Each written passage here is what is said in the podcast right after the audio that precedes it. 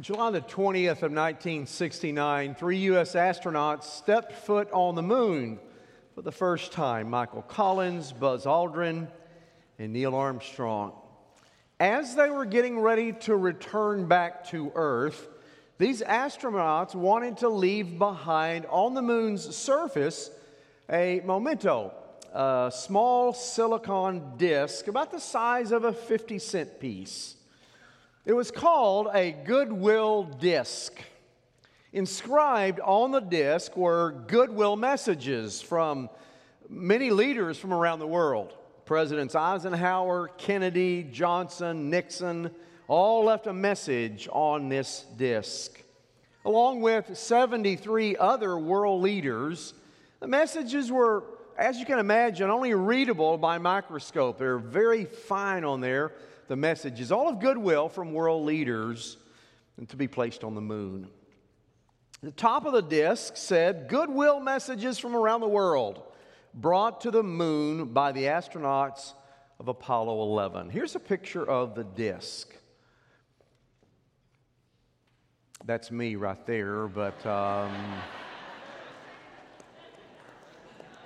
there we go. On the back, it says, "From planet Earth, July of nineteen sixty-nine.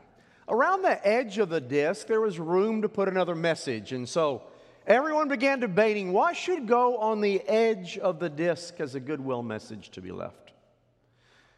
So world leaders began to debate what should be the message. Finally, they decided, and they all agreed, a passage from the Bible. But what passage? I mean, there are many, many good ones, so many great ones. What passage from the Bible should be inscribed on the disc to be left on the moon? And they decided, came up with one. It is our text this morning. Read with me verse one. "O Lord, our Lord, how majestic is your name in all the earth. You have set your glory above the heavens. Out of the mouth of babes and infants, you have established strength because of your foes, to still the enemy and the avenger. When I look at the heavens, the work of your fingers, the moon and the stars, which you've set in place. What is man that you are mindful of him, the son of man that you care for him? You have made him a little lower than the heavenly beings and crowned him with glory and honor. You have given him dominion over the works of your hands. You have all put all things under his feet, all sheep and oxen and also the beasts of the field, the birds of the heavens and the fish of the sea. Whatever passes along the paths of the seas. O Lord, our Lord, how majestic is your name in all the earth." What an appropriate passage for the goodwill disc. Psalm eight is a psalm of praise. We're going to look at it this morning. Praise to the God of creation, reminding them of who God is and who hum- where humanity is and who we are. It's written in the second person. Notice at the very top of the psalm it says, "To the choir master." So that means it was meant to be sung as a song, which they did. And this psalm has inspired many other hymns and songs through the years. In fact, this morning in our eight forty-five service, we sang two of the songs inspired by Psalm eight, and we heard another one by the choir and orchestra. One of the songs we sang, a hymn entitled "For the Beauty of the Earth," written in eighteen sixty-four from Psalm eight. Another one we sang, "How Great Thou Art," from a Swedish poem in eighteen eighty-five from Psalm eight. And then, of course, they sang "The Majesty and Glory of Your Name" this morning, based on Psalm eight. It's meant to be sung as praise. But notice the next phrase, "to the choir master, according to the Gittith." What, what on earth is that? Well, a Gittith is someone from the city of Gath. Just like a Texan is somebody from Texas, Gatith is someone from Gath. Gath was in the area of the Philistines. It was not in Israel. It, in fact, it was the location from which Goliath was from. So why would it say, according to the Gittith? That's kind of odd. Well, the word Gath or Gittith, it means wine press. And so some have possibly surmised maybe they had had a grape harvest, and at the Feast of Tabernacles, they're singing a song, praise to God for the grape harvest being good. Yeah, that's possible. Another possibility is the, the Ark of the Covenant. You might remember God's presence at the house of uh, Obed-Edom, the Gittite, as it was taken then to Jerusalem. And maybe it was a song they sang in praise that God's presence is coming back from the land of the Philistines back to Israel. That's possible as well. And maybe, maybe it was uh, maybe a possible musical term or liturgical term or even a style of performance. We don't know. But it's to the choir master according to the Gittith, the Psalm of David. But notice what it tells us. First of all, this psalm tells us who God is. First of all, who, who God is. Notice the psalm begins in verse one with the same phrase that it ends with. O Lord, our Lord, how majestic or how excellent is your name. Now, I want you to look at verse one again. You may have missed it when I read it. Look at, O Lord, our Lord. See any difference? The first Lord is all caps, L O R D, Lord. And then the second one is capital L, then a lowercase O R D. Two different words. The first Lord is Yahweh, the God of creation. The covenant God, Yahweh, the only true and living God, the God of Israel. And the second Lord is the name Adonai, which is a title.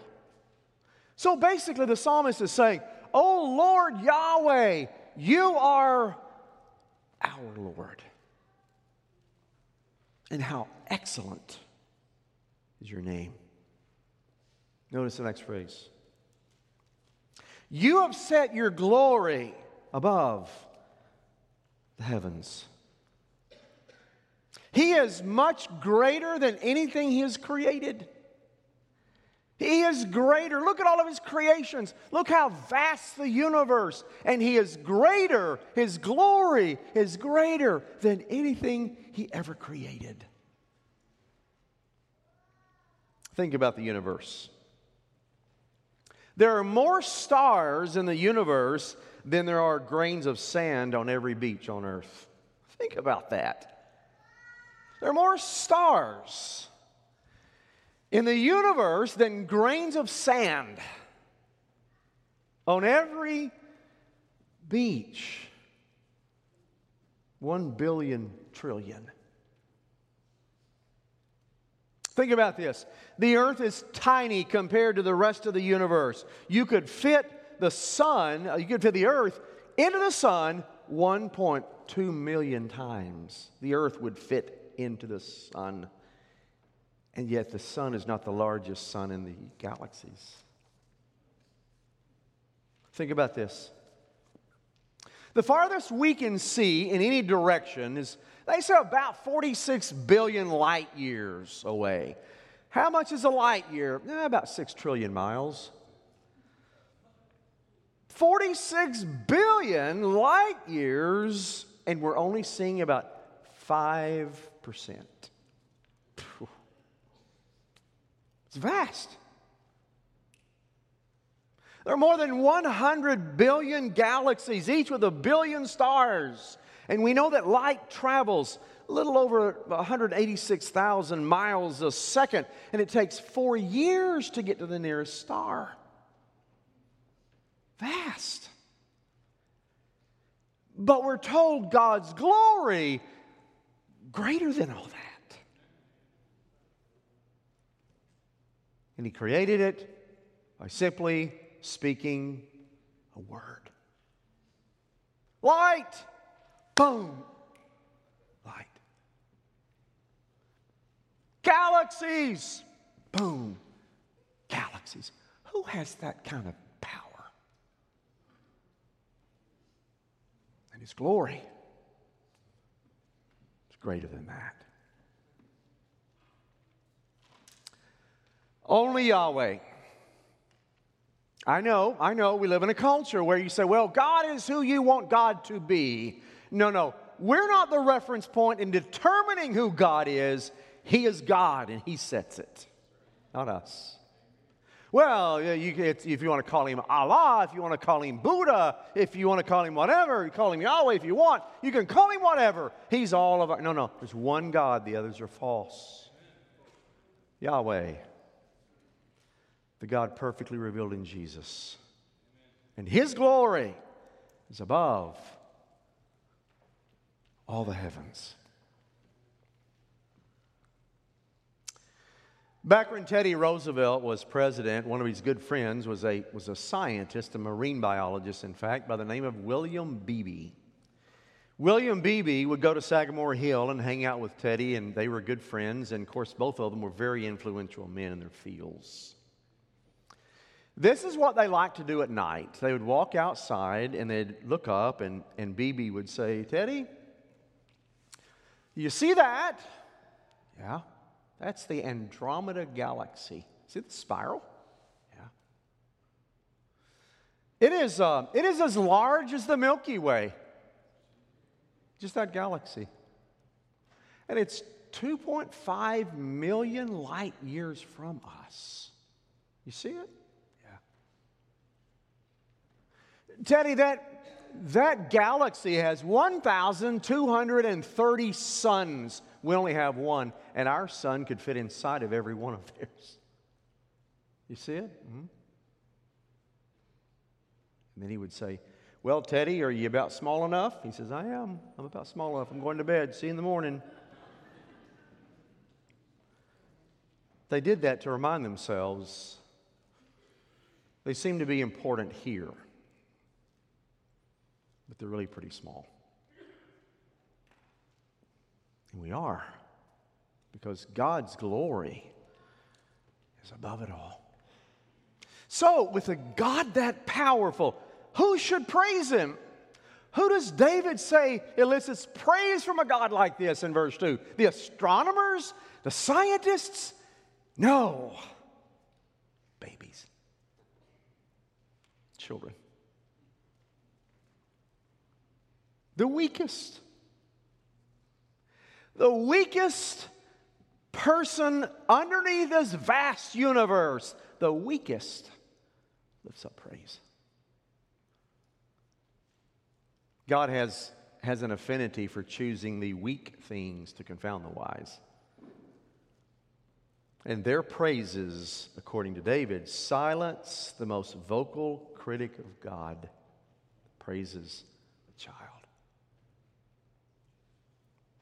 Jesus quoted verse two, uh, in Matthew twenty-one sixteen. He had triumphal entry, had ridden into Jerusalem on a donkey and went and changed, uh, uh, cleansed the temple. And, and then he was facing the religious leaders. And he looked at men who claimed to be powerful. And he quoted this verse and said, do you hear what children are saying?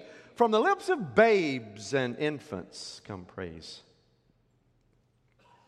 This psalm shows magnificently who God is. But that's not all it says. Number two, it says who you are. Who you are. Verses three and four. They form a question. When I look at your heavens, the work of your fingers, the moon, the stars, which you have set in place. What is man that you're mindful of him? The Son of Man that you care for him. Now look carefully at the question David asks.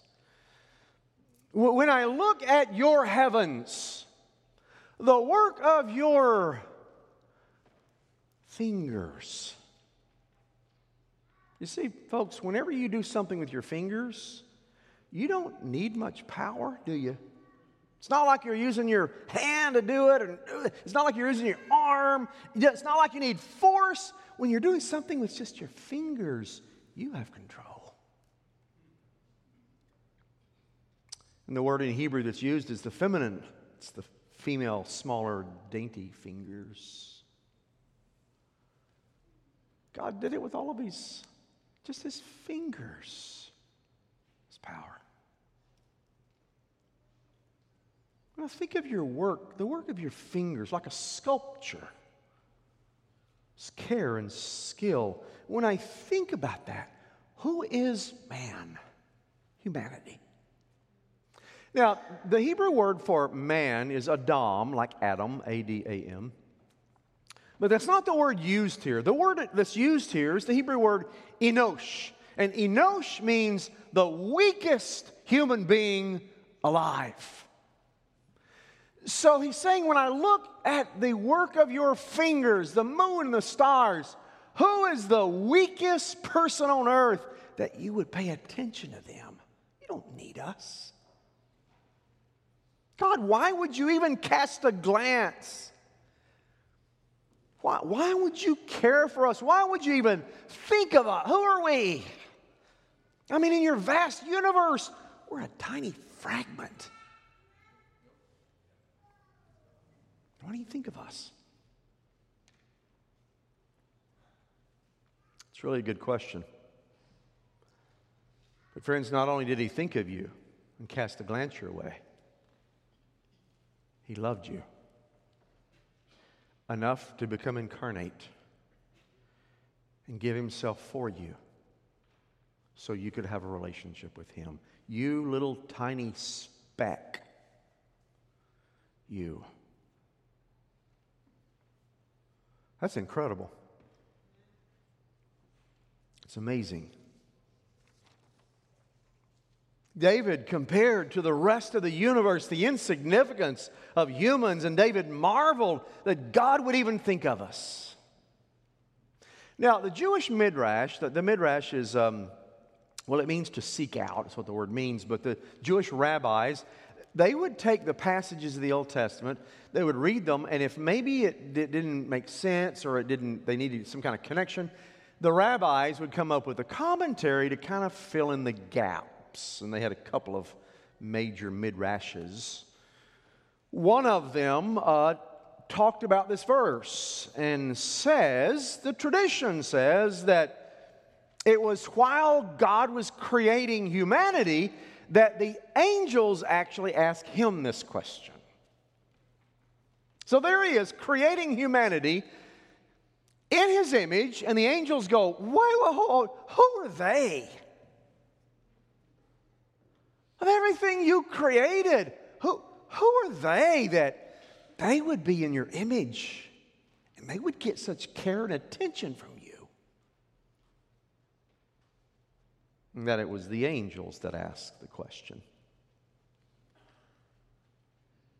Notice in verse five, he goes on and he says, yet you have made man a little lower than the angels and the heavenly beings. Some of your Bibles have a translation of angels. Some say heavenly beings. Some of your translations say God, because the word Elohim is the one that's used, which is usually understood as God. So he's basically saying, you have, you have created humanity, Imago Dei, in the image of God, and you have placed him just a little below God, because no other part of your creation is in his image. The universes aren't, the galaxies aren't, the stars aren't, the animals aren't, only you. And that means that regardless of how you feel about yourself, because a lot of people have a terrible self-image and don't think very highly of themselves, but regardless of what you feel about yourself, there's something about you that is godlike. You're in his image. And in all of creation, you're just a little below him.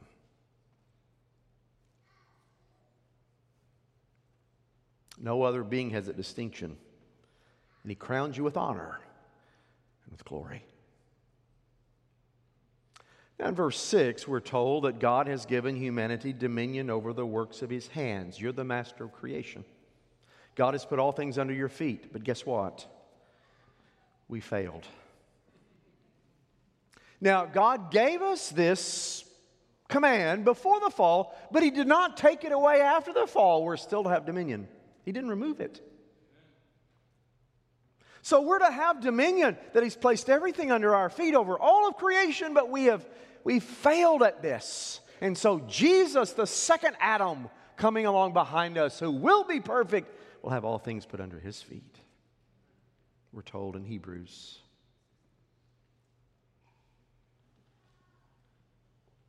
We can't control things. We can't control creation. We can't control ourselves. James three says, man can domesticate animals, but just can't domesticate the tongue. We can't control ourselves.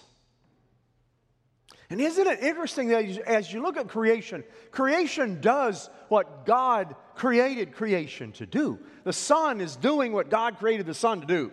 And the moon is doing what God created the moon to do. And the only part of creation that does not do what God created it to do is you and me.